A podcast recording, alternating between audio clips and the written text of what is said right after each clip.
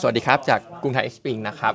ก็ตัวของตลาดอเมริกาก็เริ่มแฟดบ้างแล้วนะครับ อาจจะเข้าใกล้ช่วงของวันหยุด แล้วก็อาจจะไม่ได้มี catalyst อะไรด้านบวกเข้ามาเป็นพิเศษด้วย อะไรหลาย ๆ เรื่องเนี่ยก็ค่อนข้างที่จะ price in เข้าไปหมดแล้วนะครับ ทีนี้ comment ต่อเนื่องนะครับ จากประธานเฟดล่าสุดคุณแมรี่ดาลีซึ่งเป็นประธานสาขาซานฟรานเนี่ย ต้องบอกว่า stance ของเขาอยู่ในภาวะของ neutral นะสำหรับคุณดาลีน่าจะเป็นคนแรกเท่าที่ผมอ่านนะครับ ที่บอกว่าอาอาจจะเห็นเรื่องของการ cut ดอกเบี้ย ในปีหน้าก็คือพูดออกมาจากปากของเขาเองเลยนะครับ แล้วก็เธอเองเนี่ยก็เป็นคนที่อยู่ในกลุ่มของ median ด้วยสำหรับ dot plot ล่าสุดที่ออกมานะครับ เพราะฉะนั้นก็อันนี้อาจจะเป็นอีกหนึ่งเรื่องที่เทรนอาจจะไปทางนู้นนะครับ เดี๋ยว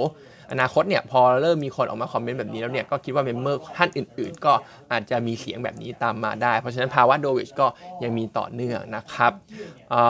ในขณะที่เรื่องของประธานเฟดเนี่ยจริง ๆ วันนี้ อ่าโทษนะครับ จริง ๆ เมื่อวานคุณดาลี่ แล้วก็วันก่อนมีคุณกูสบี้เนี่ยเขาเริ่มพูดถึงตลาดแรงงาน แต่รอบเนี้ยเขาไม่ได้เขาไม่ได้พูดในเชิงที่ว่าอยากให้ตลาดแรงงานปรับตัวลงเพื่อที่จะกดเงินเฟ้อ เพราะว่าเงินเฟ้อเนี่ยมันลงไปเรียบร้อยแล้ว ตอนนี้สิ่งที่เขาพูดเนี่ยเขาจับตามองกันนะครับ คุณแมรี่คุณกูสบี้เนี่ยเขาจับตามองว่าเงินไอ้โทษนะครับ ไอตัวการว่างงานเนี่ยไม่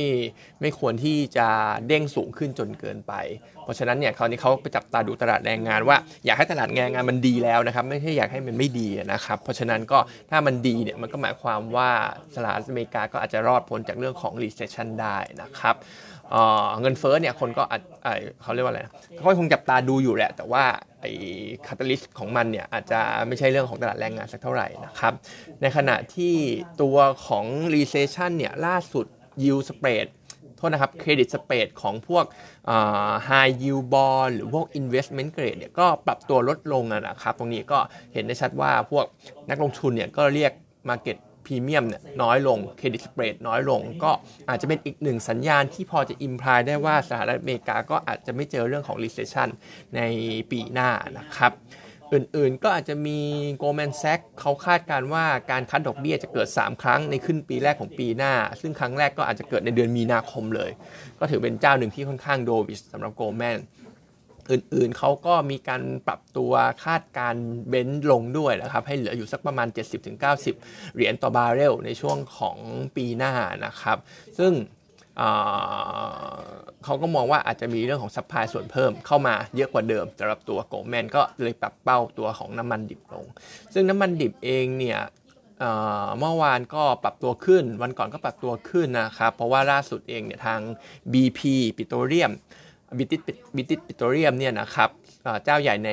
UK เนี่ยเขามีประกาศหยุดเดินเรือผ่านหน้าน้ำเรสซีที่ว่าไปเมื่อวานว่าถูกก่อกวนโดยกบฏฮูตีนะครับ ก็เริ่มทยอยหยุดกันแล้วสำหรับการเดินเส้นทางผ่านตรงนั้นนะครับ แต่ทีเนี้ยส่วนตัวผมมองว่ามันดูเขาเรียกว่า price action จากเรื่องของราคาน้ำมันกับข่าวเนี่ยมันดูไม่ค่อยแรงสักเท่าไหร่นะครับ ปกติถ้ามีอะไรอย่างเงี้ยควรจะเห็นน้ำมันขึ้นแบบ 2% 3%อะไรอย่างเงี้ยแต่ว่าที่ผ่านมาเนี่ยใช้เวลาวัน 2 วันกว่าจะขึ้นมาถึง 2%เพราะฉะนั้นผมก็ยังคิดว่าน้ำมันเนี่ยมันอาจจะไม่ได้จะรีบาวได้แรงขนาดนั้น แล้วก็ยังมองเหมือนเดิมว่าอาจจะต้องรอที่แนวรับสำหรับตัวภาพน้ำมันดิบนะครับแล้วก็โดยภาพรวมเรื่องของ ไอการไอชิปปิ้งเนี่ยไอเดินเรือที่เกิดขึ้นเนี่ยผมก็ยังมองเหมือนเดิมนะครับ อาจจะไม่ไม่ไม่ควรเข้าไปเล่น หรือว่าถ้าเข้าไปเล่นเนี่ยก็ควรจะเทคโปรฟิตให้เร็วนะครับ เพราะผมคิดว่ามันอาจจะมาเร็วไปเร็ว ตอนนี้สหรัฐเองเนี่ยก็เริ่มมีการรวบรวมพันธมิตรในการที่จะคอนเทนหน้าน่านน้ำตรงนั้นแล้วด้วยนะครับ แล้วก็เรื่องของสงครามอิสราเอลฮามาสเนี่ยก็อย่างที่ผมบอกผม bias ไปทางด้านที่ว่าอาจจะมีพัฒนาการเชิงบวกออกมานะครับ ก็เลยมองว่า ถ้าจะเล่นก็ต้องเล่นเร็ว แต่ส่วนตัวก็จะไม่ได้แนะนำให้เล่นสักเท่าไหร่นะครับมีตัวเลขจากจีนนิดหน่อยนะครับ เห็นว่าล่าสุดเองเนี่ยในเดือนโนเวม ber นักลงทุนต่างชาติ ซื้อบอลจีนเป็น record high ที่เขาเก็บสถิติมา 6 ปีเลยนะครับ เพราะฉะนั้นเนี่ยอันนี้ก็อาจจะสร้างความมั่นใจให้กับเรื่องของ outlook เศรษฐกิจ หรือว่าภาพรวมของประเทศได้มากขึ้นนะครับ หลังจากที่ประเทศเขาเนี่ยตลาดการเงินก็ซึมมาสักประมาณ 2 ปีกว่าๆแล้ว เริ่มเห็น เนี่ย flow เข้าไปเนี่ยเขาบอกเป็น record high ในรอบ 6 ปีนะครับ เพราะฉะนั้นก็อาจจะมีสัญญาณอะไรบวกออกมาเพิ่มเติมจากประเด็นตรงนี้ก็ได้นะครับ อื่นๆก็ในบ้านเราฝรั่งก็กลับมาขายเล็กน้อยนะครับ ประมาณ 600 หลังจากซื้อ 2 วันติดนะครับ แล้วก็ paper ของเราวันนี้เป็น analyst meeting ตัวของธานีนะครับราชธานีลิสซิ่งก็เมื่อวานมี meeting มุมมองค่อนข้างเป็นด้านลบนะครับ เพราะว่าการตั้งสำรองคิดว่ายังสูงอยู่ไปจนถึงช่วงแบบสัก 1ถึง2 quarter ข้างหน้านะครับ ผลขาดทุนรถยึดก็ยังมีแนวโน้มอยู่สูงเช่นกันนะครับ แล้วก็รวมไปถึงพอร์ตสินเชื่อในปีนี้